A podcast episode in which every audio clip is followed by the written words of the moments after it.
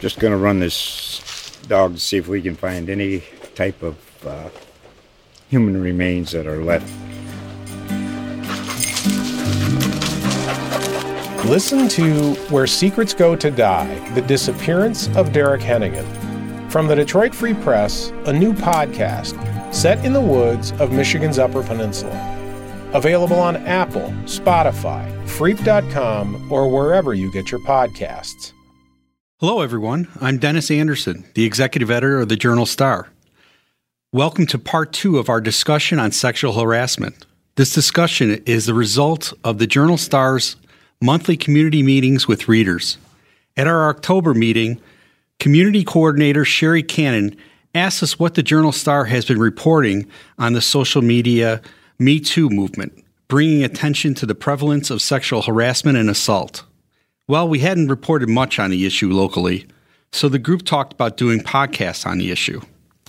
Last week, a group of Peoria women, including Sherry Cannon, who came up with the idea, led by, uh, by Bradley professor Portia Adams, talked frank and disturbingly about their experiences as victims of sexual harassment. Today, we have a panel of men talking about the issue. Let me introduce the panel. We have Jesse McGowan, who's retired, Mo Washburn, who's a student, Daniel Mariscal, who is Peoria Heights Village Board member, and Eric Christian, who is a human resources consultant. A male therapist uh, writing for Psychology Today wrote recently that Me Too isn't just a case of powerful men such as Harvey Weinstein, uh, Weinstein or Bill O'Reilly being accused of abusing women, but that almost every man is guilty of some at some point in their life of catcalling, inappropriate flirting, verbal objectification, pushing for sex despite resistance, or some other mis- misogynistic behavior. Jesse, thank you for putting together this panel. I appreciate that. Do you think that what the therapist wrote is true? Yes, as far as uh, harassment is concerned, definitely. Now, the what the women were describing is uh, abuse. That's sexual abuse. That's sexual assault.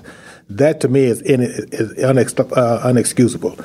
But sexual harassment, that's a thin line. I've I've been guilty of that because persistent asking a woman for a date that would could be considered sexual harassment. I didn't even know that because back in my day, you know, I've been on a dating scene over 50 years a woman would make you pursue if you didn't pursue it because good girls said didn't say yes the first time, so you had to pursue them.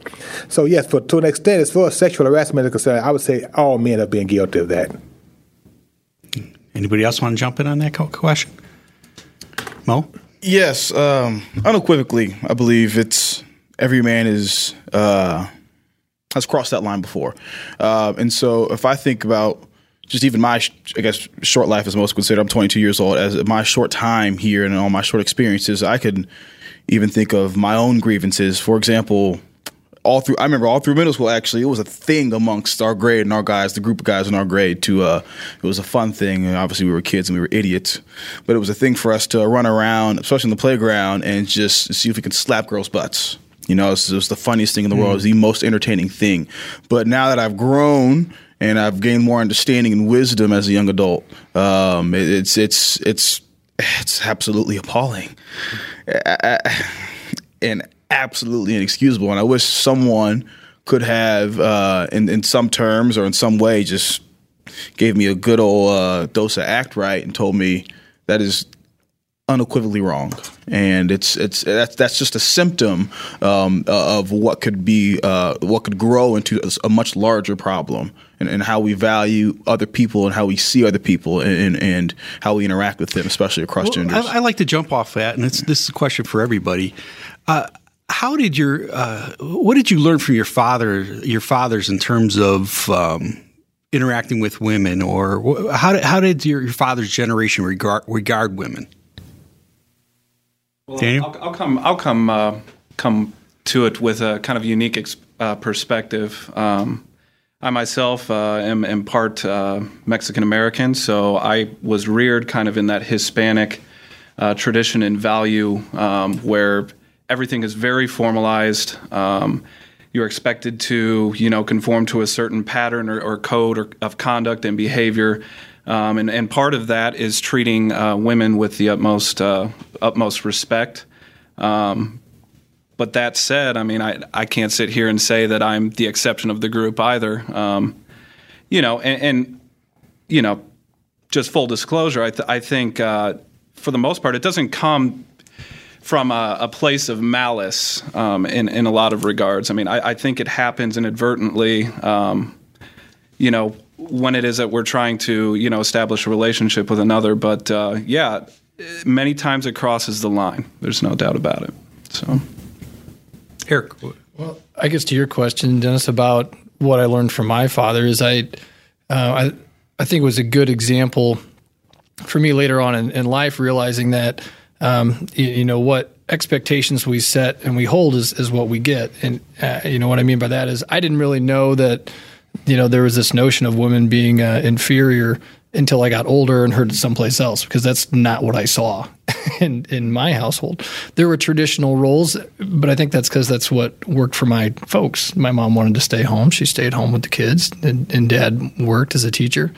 Um, and then it makes me think of some of the things that I see now as an adult uh, doing the things I do in, in the workplace in, in my work and and it's uh, it's like anywhere else you know that whether it's home or our personal relationships um, or the workplace, you know, what expectations we set and what we condone is what we're going to get. So if someone's someone's acting inappropriately, um, either whether it be egregious or just not treating someone else with with respect, if someone who is in a position to correct that does not, the message that's been sent is that that's okay.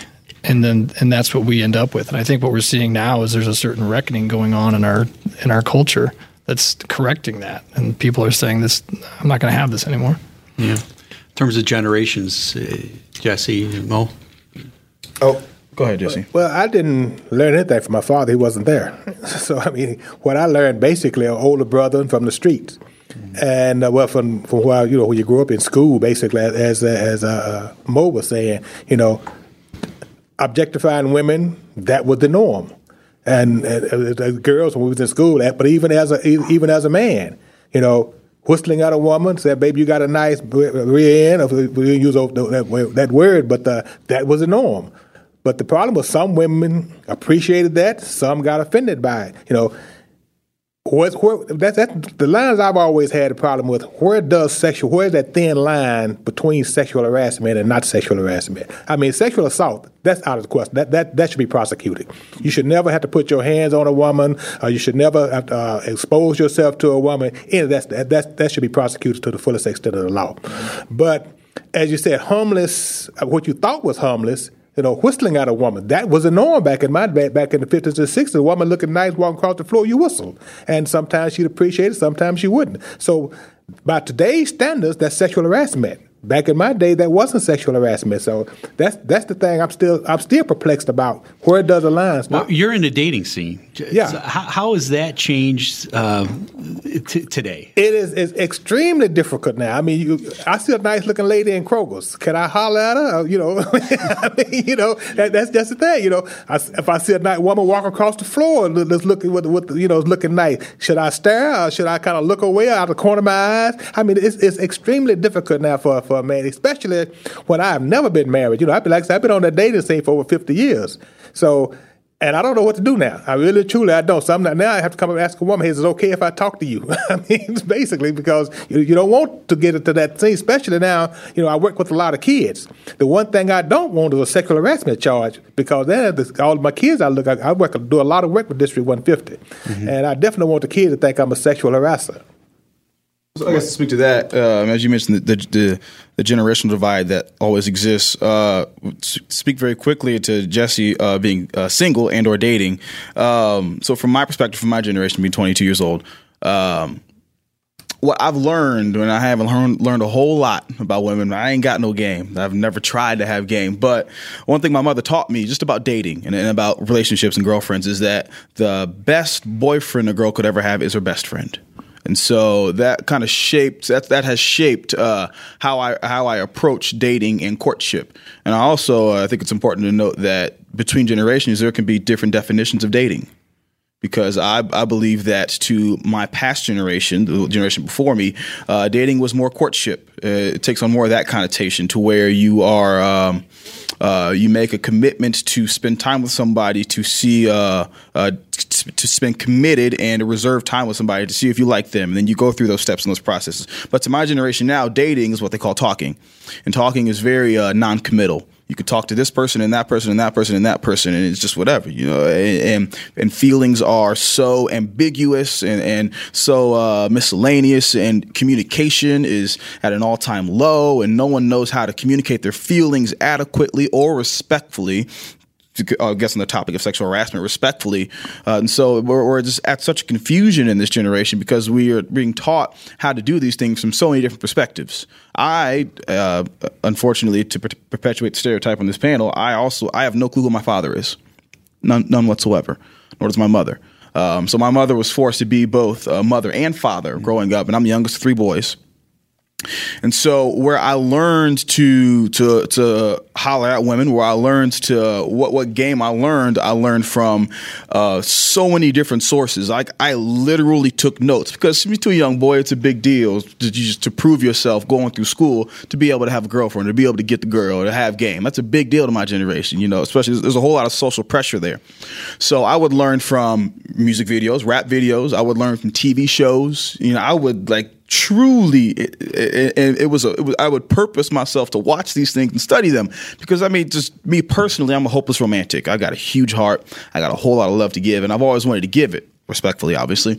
Um, so I, in order to get there I had to figure out how to get there. And so uh, I would learn from all these other sources that honestly are some of the worst places to learn from you and, and all all of my well excuse me not all that's that's fallacious. Most of my generation i'd say falls under that category of learning to holler at women or to get their game from what's most popular. In pop culture is hip hop. Pop pop culture is is urban in a way um, and whatever falls under that big umbrella. So and unfortunately rap videos are the last thing you should ever learn how to interact with women from.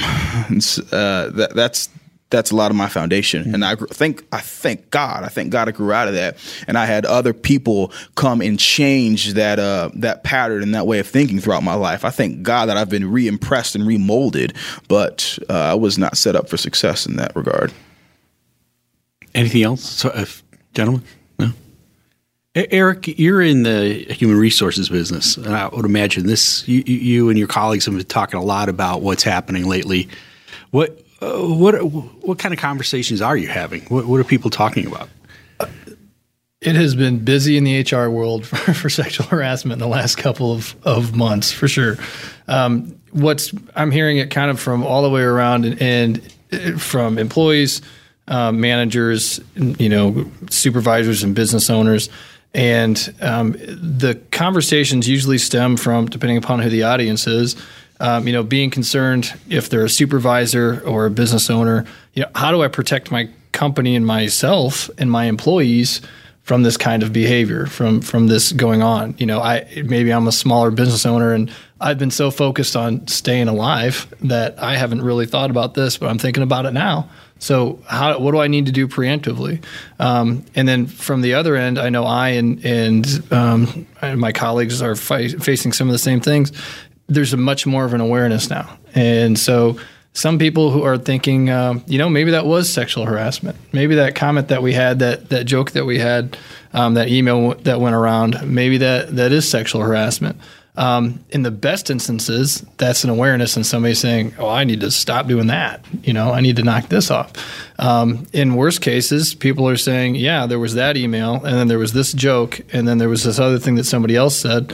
And um, you know I, I, need to file a claim on this, and then it goes down that road of, of having to have an investigation and and uh, and all the things that go along with that. So, um, I I don't think that those are necessarily um, bad things taken on the whole, because that means that again that awareness is there and, and um, there's going to be a correction. At the time, it doesn't feel very good for the employer, I know, and it certainly doesn't feel good for the employee who's been um, either subjected to harassment or the person who's been accused of harassment, because we also got to keep in mind that whenever somebody's made an accusation, that that's what it is on its face initially is an accusation, and so there has to be a process to go through that, and that part gets tricky. You know, how, how do you make sure that someone who's been accused of something is uh, treated fairly and, and impartially? So um, there's a lot more uh, that I could say and, and, dive deep down that whole rabbit hole. What, what do you recommend to to a man in the workplace who hears something or witnesses something that would be considered sexual harassment? What do you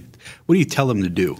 If I would tell that man that he's in a particularly great situation to address that and and to try to put a stop to it. Um, I would say if it's a colleague of yours, if it's your fr- a friend, someone like that, um, I'd talk to them. Maybe first you talk to them off to the side. If it's you know if it's the offhanded comment that you could tell made the woman uncomfortable, um, because sometimes people, if you address, you know, you call them out in front of everybody, you're going to get um, a bad reaction. They're going to get defensive. It might make things worse. I pull them off to the side and say, I'd come at it two ways. You know, number one, that's not that's not cool. You know, the, this person, this woman who's in our workplace, eh, you you can't do that to her. You can't put her down like that. You made her feel inferior in front of everybody else. Um, and then I'd also say, and keep in mind, you can get in really, really, really hot water for this kind of stuff, you know, and maybe use even stronger, more informal language. But I, mm. that's how I'd come at it and tell them this is not the right way to do it. Number one. Number two, if for no other reason, you know, you're going to be in a world of hurt if you keep this stuff up. So I, I'm not going to. And Daniel, in recent weeks, what kind of conversations have you had with women about this issue? Well, I can tell you, I've had this uh, very conversation with uh, both my mother um, and my longtime girlfriend of nine years. Um, and and we've also had discussions. I, I can say personally at the village with um, our female employees as well.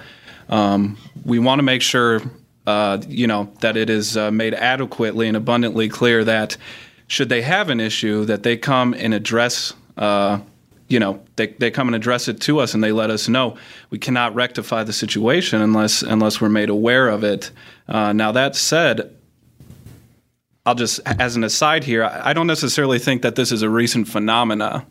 I think that it's systemic, and I think for whatever reason now there was we've had that kind of catalytic event that has occurred that has brought this all to the forefront. Um, to say that that this is a recent phenomenon, I, I, would say, is probably a mischaracterization of that.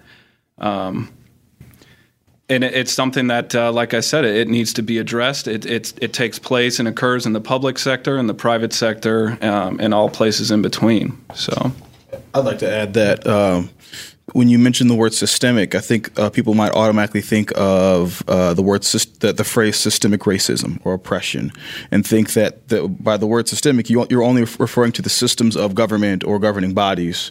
But I think uh, many different systems perpetuate this culture and, and this uh, this way of behavior, and that system is uh, some of the systems could be patriarchal, uh, it, it, our systems of communication, our, our value system as a society. What do we value most? Um, for for example, uh, in, in throughout our uh, past, our most recent, recent presidential election campaign race, uh, I often asked people uh, about halfway through, about halfway through, this question dawned on me um, with with all the events and all the information about Donald Trump, our current president, coming to light. I asked them, so you're aware of these allegations, some proven, some not. And, and, and they would have, in so many words, they say yes. And so I say, um, if, if you're voting for him, is it worth uh, whatever he offers, if, whatever he brings to the table, is that worth overlooking all that he's done?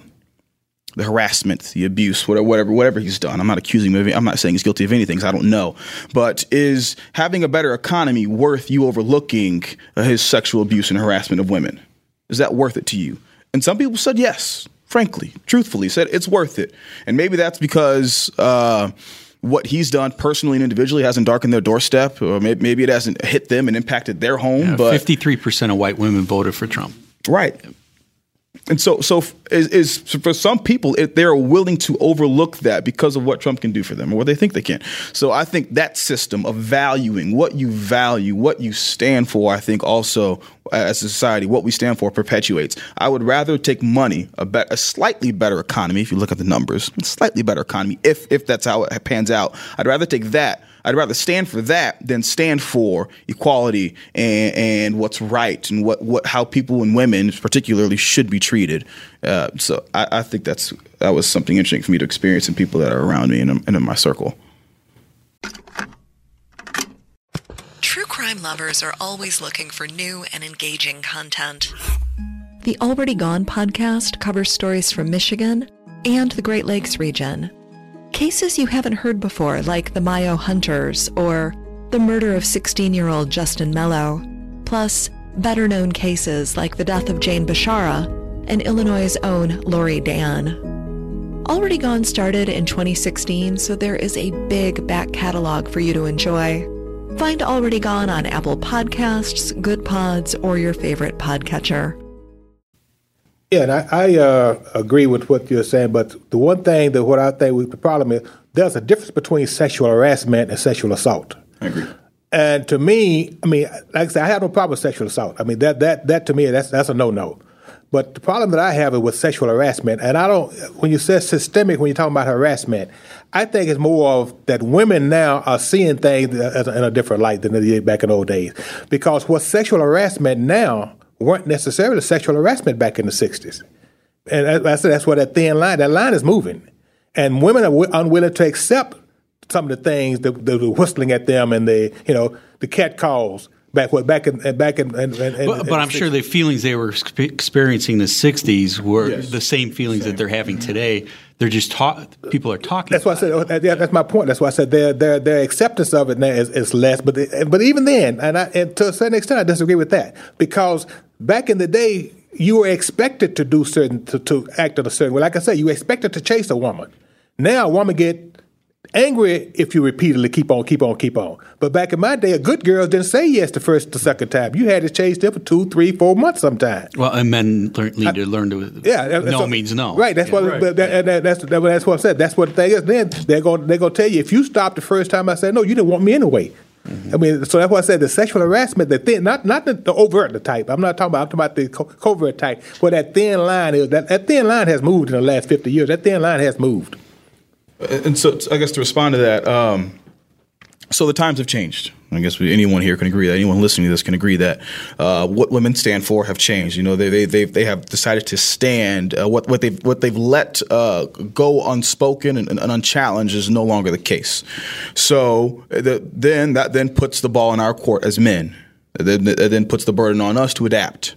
Because if they are making it in, un- in, no uncertain terms to say that, hey, you catcalling me, uh, uh, it, me being a complete stranger, you don't know me, that's unacceptable. It's rude. I will not stand for that. It's not okay. So I think it's the same thing as me meeting someone named Rachel and I come up to her. I like to give people nicknames right off the bat. I come up, I come up to her and I call her Rach, and she goes, "No, my name is Rachel. I don't like being called Rach for whatever reason. You know, you know she could have had an abusive mother named Rach, or Rachel would called Rach, whatever her reasons may be. But she wants to be called Rachel out of respect for her humanity, for, for just for her being a human being. You should respect that and call her Rachel. So if women say, out of respect for me and to who I am and what I stand for, don't approach me this way, then the, then the burden and the responsibility is on us on the other end of the interaction to then respect that. It's, it's, it should be a very a simple uh, uh, step to make, but it, it, takes time because we're relearning behaviors. And so to the point where if I am young and my father or and or grandfather is raising me, you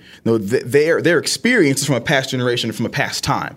So the burden is on them to the, then to then continue to learn throughout their adulthood and adapt and, and, and accept and acquire new ideas and knowledge to adapt to the times so they can teach me current times. Because if my father is stuck in his ways from uh, way back when where you catcall and he teaches me how to catcall, that like I said, that right there sets me up for failure. So the burden's on all of us as both young men, child, children to listen and adults to really just adapt to the times. I know progress can be glacial sometimes, but does it have to be?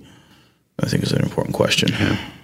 Is the Me Too movement, uh, from a male's perspective, about men standing up to protect women, or is it about men changing their behavior? I'd say it's it's more. I'm sorry, I didn't mean to step. Oh, I, for me, it, it, seems like it's more um, about men changing their behavior. Just the sense I get from it is that uh, um, they're looking for um, equality in all those forms, and if we're equal, then the men don't necessarily need to need to be the protectors, right? I mean, the, there shouldn't be anything for women to, to need to be protected from, and uh, I, I think your point about how this is, is systemic and about how men can be in a kind of a, a unique position to impact that is, uh, spot on. You know, I, I think as as as men, we are the ones who really have. I think the most uh, ability to impact the situation, the, the most leverage. So if, if we do see someone, um, you know, treating a woman with disrespect, and then we're the ones to, to say something. I think the trick is we're not always comfortable doing that. Maybe uh, outright and at the time. You know, kind of like that example I used earlier. It, I think it's hard for people to say in the moment, "Hey, man, knock that off in front of everybody." You know, it, uh, you can like almost hear the record record scratch, and that's going to impact that relationship. Mm-hmm. Um, I think that's the best way, oftentimes, but that's that's hard for people to do. I just don't see them always doing that. But it, it can be much more incremental, and you can have an impact behind the scenes in the language you use, in how you talk, and then in in correcting your your peers and other men, um, and, and, giving them different words to use, different ways to look at it, kind of off to the side where they don't feel uh, like they've been called out or, or, ashamed and are less likely to be defensive. And uh, I agree. The men, it's, it's, on men. Men has to change. To uh, men have to change. But the problem that we're having, especially we're coming from different socioeconomic backgrounds also. Because, like I say, I work with a lot of kids out there in the street. I live right on the heart of East Bluff the, the men, the rap, as he's talking about rap music, I mean, you hear five, six, seven, eight year old kids using the B word because they got it on a rap song. That's how they refer to the girls. I mean, because I sit out there all day long talking to the kid. And uh, how do you change that? Because their mamas and their dads, their dads are doing it to their mom, and that's all they hear in the house. They hear the rap music with the B word, with the, with the B and H, and another, even worse language. So the problem we're having is how do we change that as from, from a male's perspective when we know that it's ingrained in that particular society.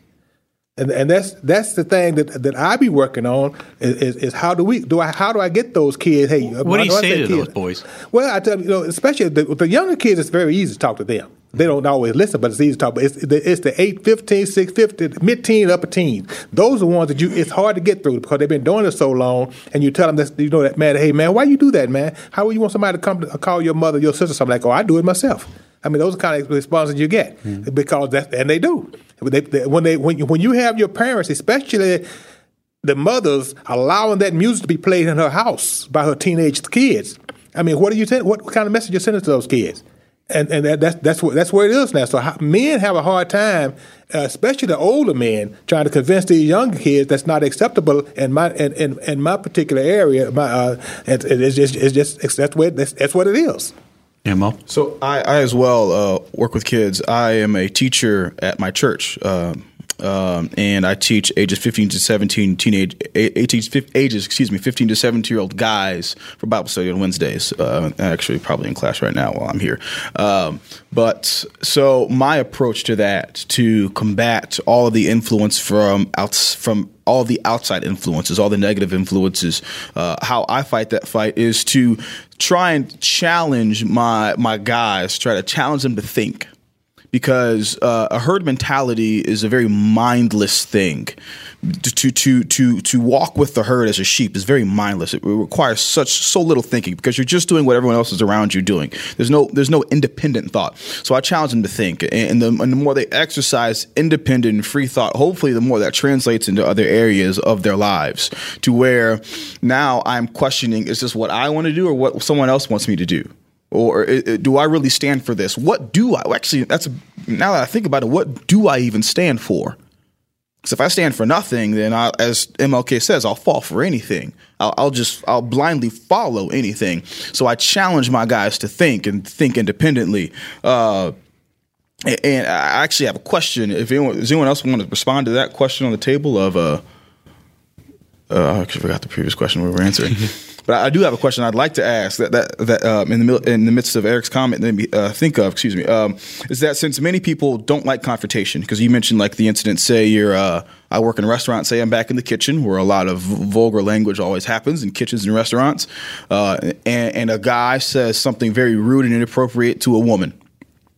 Uh, and many people don't like confrontation, so that's not their moment to to really, I guess, fight the good fight or or to uh, try and to try and stem the tide of what's people happening. don't like to be cha- men yeah, don't people, like to be challenged. Yeah, exactly, and, and especially women, I, I'd, I'd, I'd guess that women don't like confrontation more than men. But for anyone who doesn't like confrontation, what is their avenue? What's their advice? How do they join that fight? If that's not their moment, then where, where can they come behind in the, in the, in the background or somewhere else in, in some other circumstance or, or arena in life? How can they fight the good fight to change the tide, to stem the tide? I guess for anybody to answer, but. I mean, what I, what I would say is with the, the workplace example you gave there, if somebody's not comfortable saying something right then, if that person who you know that woman would say to that man, you know, on break after shift, maybe when it's quieter, and say, "Hey, don't talk to me like that." And sometimes, honestly, men are so oblivious they don't understand that what they did was wrong, and so you can you can lay it out there and say, I, "Look, I'm not going to have that." But that's not an excuse today. What's that? That that No, no, no. yeah, I didn't. They're oblivious. No, no, Yeah, no. I didn't say it was the excuse for the behavior. I'm No. saying that that's that is sometimes what's going on, and they, they may not really understand it. Mm-hmm. But I think I see what you're saying that maybe they there's no way they shouldn't. They should not but know I, that now. Not I see that it. now. They should not. I agree with you. They should not, but they do, and I and I see that. So that I would tell that woman to go tell him, do not do this. And then if she's she's not comfortable, that's where she needs to take it to another person in the organization. They should have a supervisor. You know, maybe they have a human resources department if it's a bigger re- restaurant. Some, that's what those people are there for. They need to. She needs to take it up the chain and and have. But Mo, were you also saying just like out in public? Yeah, You just- public, yeah. yeah. in, in, anywhere in life. Yeah, I was gonna give Daniel a chance to respond. I was gonna respond to that after that, but I was No, go ahead. no. Uh, when you say there's no excuse for that, that everybody knows nowadays, no, it's not true. The younger men out there, like the younger men I'm talking about, they don't know they're doing anything wrong. Uh, When they, if Snoop Dogg says it, to them, Snoop, I mean Tupac, those people. Uh, I don't know. I don't know all the rest of those rappers out there. There, but if they say it, that's the way it is. They're not. They're not aware that it's wrong because, like I said, they're playing it at home. Their, their dads are playing it at home. Their mom letting them play it at home. So no, they, all of them don't know. They don't know this problem, and, and especially if you got a group of them. I mean, I can do that, but you couldn't go up to that group and say out there on the street and say, "Hey, look here, you got you shouldn't do that," because then you, what's going to happen to you? I mean, because, but yeah, no, they don't know. that- That's not true. All of them don't. Some, I'm sure some of them does because, like I said, he teaches that in school uh, in his Sunday school. But a lot of those kids, a lot of when I say kid, I'm talking about young men in the late uh, mid to late teen. They do not know that they're doing wrong. Daniel. I have no comment other than so I don't want to shift gears too much as far as where we're at in the conversation, but um, if we kind of look like the at the common, I guess, underlying theme or thread that kind of, in my opinion, at least sparked this Me Too uh, movement, it was abuse from individuals who were in prominent positions of power, um, and so I guess kind of tying that into the the former question. Um, I guess when you're dealing with somebody who is in, like I said, a- in a high position of authority, they don't necessarily have somebody that they're accountable to, um, no direct superior. Where then does the redress lie? And maybe somebody like Eric could could address that. Uh, well, I mean, it, are you talking about kind of outside of the? Well, I mean, like if we if we talk, for example, I mean, look at somebody like uh, these uh, individuals like Harvey Weinstein. We've also seen uh, recently that uh, different uh, individuals and state uh, legislators, state legislatures across the country, are now having allegations come out against them as well. Um, I guess those are the type or of individuals that I'm speaking about. Well, to me, the, this all kind of seems like a, a broader question in terms of, uh, you know, where we place our values as a society and, and how we're going to try to uh, attack these these larger issues. You know, um, because it starts it starts to get tricky because there's kind of a certain set of of rules around if it's in the workplace. There's a certain set of rules if it's not somebody that you're connected to in terms of, of the workplace, and then we've got a dating relationship or not. And so, I guess I'm I guess I'm fudging on, on your question. I don't have a real clear clear answer for you because I think there's a there's a lot of different things that would go into it. I guess that that's what I would say. It, it can be it's tricky.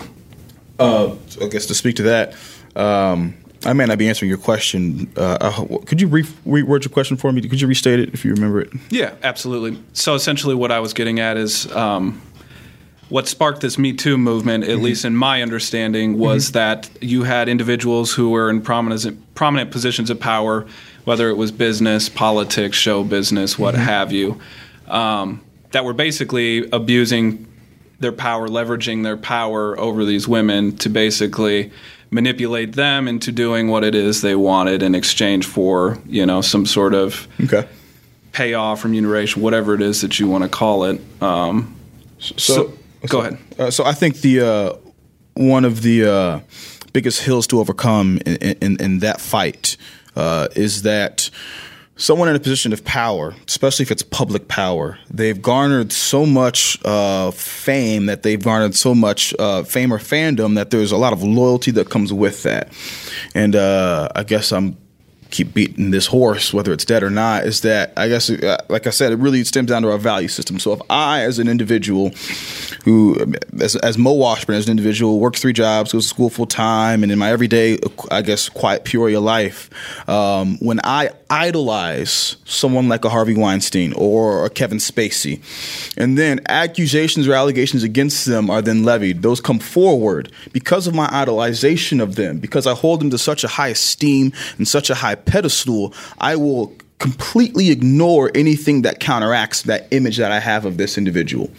So, uh, we as a society, we value our celebrities and our people of, of, power so much without personally knowing them. We idolize them so much that I think we can ignore or choose to just flat out deny anything that comes against our image or preconceived notion of that individual.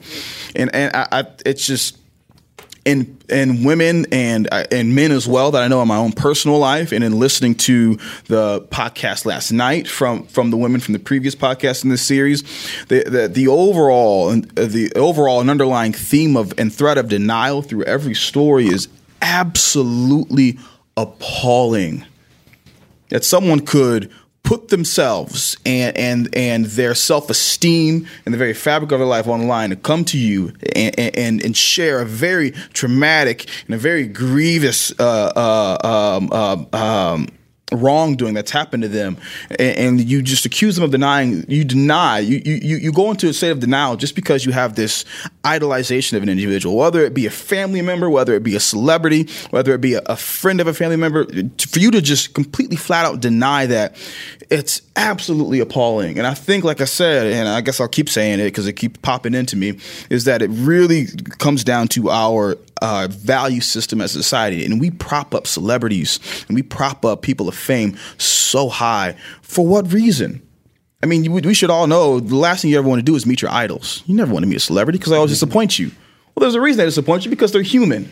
And, that has to change somehow. My God, I don't know how, but step by step, I guess you got to plant and you got to water, and, and, there's an increase. But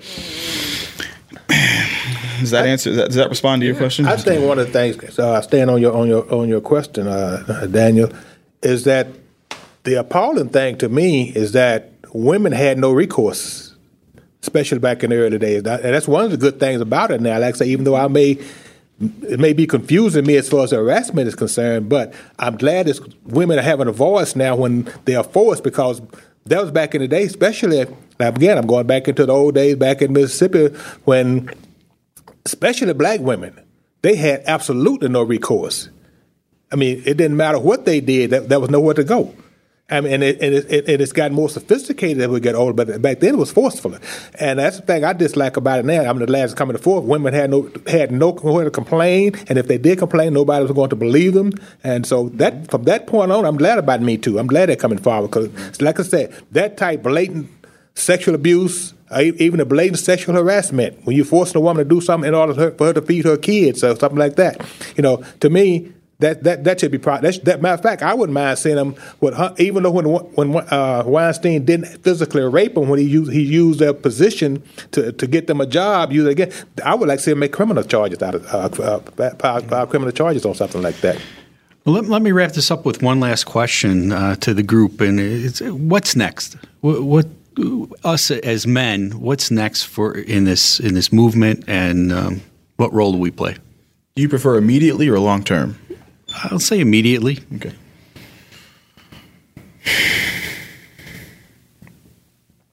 What's next is you have to learn. Uh, so there's a, there's a saying that thoughts become behaviors. Uh, yeah, thoughts become behaviors, and behaviors become habits. Right. Um, the Bible also says that uh, there's a scripture in the Bible says, "Be ye not conformed to this world, but be transformed by the renewing of your mind." Uh, and both those things, uh, both those uh, sayings, lines, or, or statements uh, say this: that change begins in the mind, if if it not ends as well. But the first step to changing anything, at least to changing yourself, is that you have to change the way you think. And so I think that's immediate. You have to continue to to learn and continue to expose yourself to to ideas and concepts that are not just your own. I, I think that's by by by no by by all means the first step. Good point. I could say uh, continuing the upward spiral that is taken now with me too. That's that's one of the things going to solve it in the future. But and I, I know you're going to get some heat behind the statement fixing to make now we have to be careful because we know there are some people going to make false accusations when they got a problem with somebody.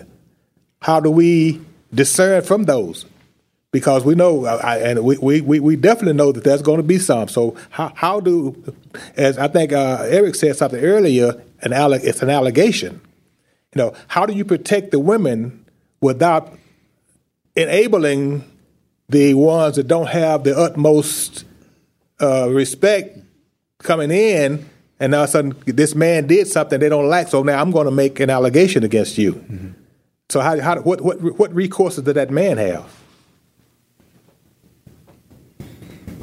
Okay, I I would say, from my perspective, I think we're probably going to see um, what we've seen largely in the past is is that there's a, a big event, there's a big impulse that brings us forward and makes a lot of progress and then we drift back a little bit. And then there's another one. I mean you can think back to the 80s with you know anita hill and clarence thomas and that was a huge awareness. And then you know a lot of stuff came up in the 90s around bill clinton and there's these other things. And each time there, it's it's kind of like the tide coming in. You know it it washes in and then it recedes and then it washes in a little further and a little further. I mean my fervent hope is that this is this is really a a turning point and this kind of stuff doesn't really happen, and that enough of, of uh, uh, changes in minds and generations have, have changed um, that this wouldn't be such a big deal.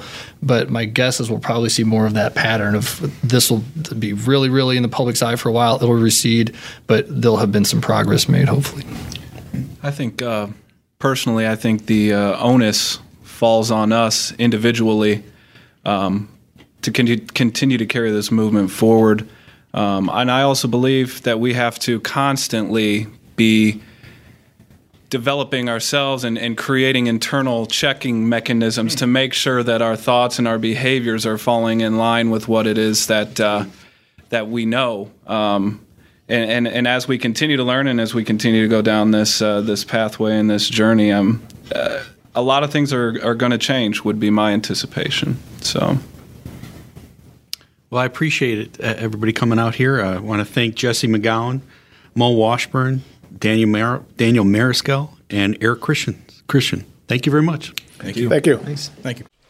Just going to run this dog to see if we can find any type of uh, human remains that are left. Listen to Where Secrets Go to Die The Disappearance of Derek Hennigan from the Detroit Free Press, a new podcast set in the woods of Michigan's Upper Peninsula. Available on Apple, Spotify, Freep.com, or wherever you get your podcasts.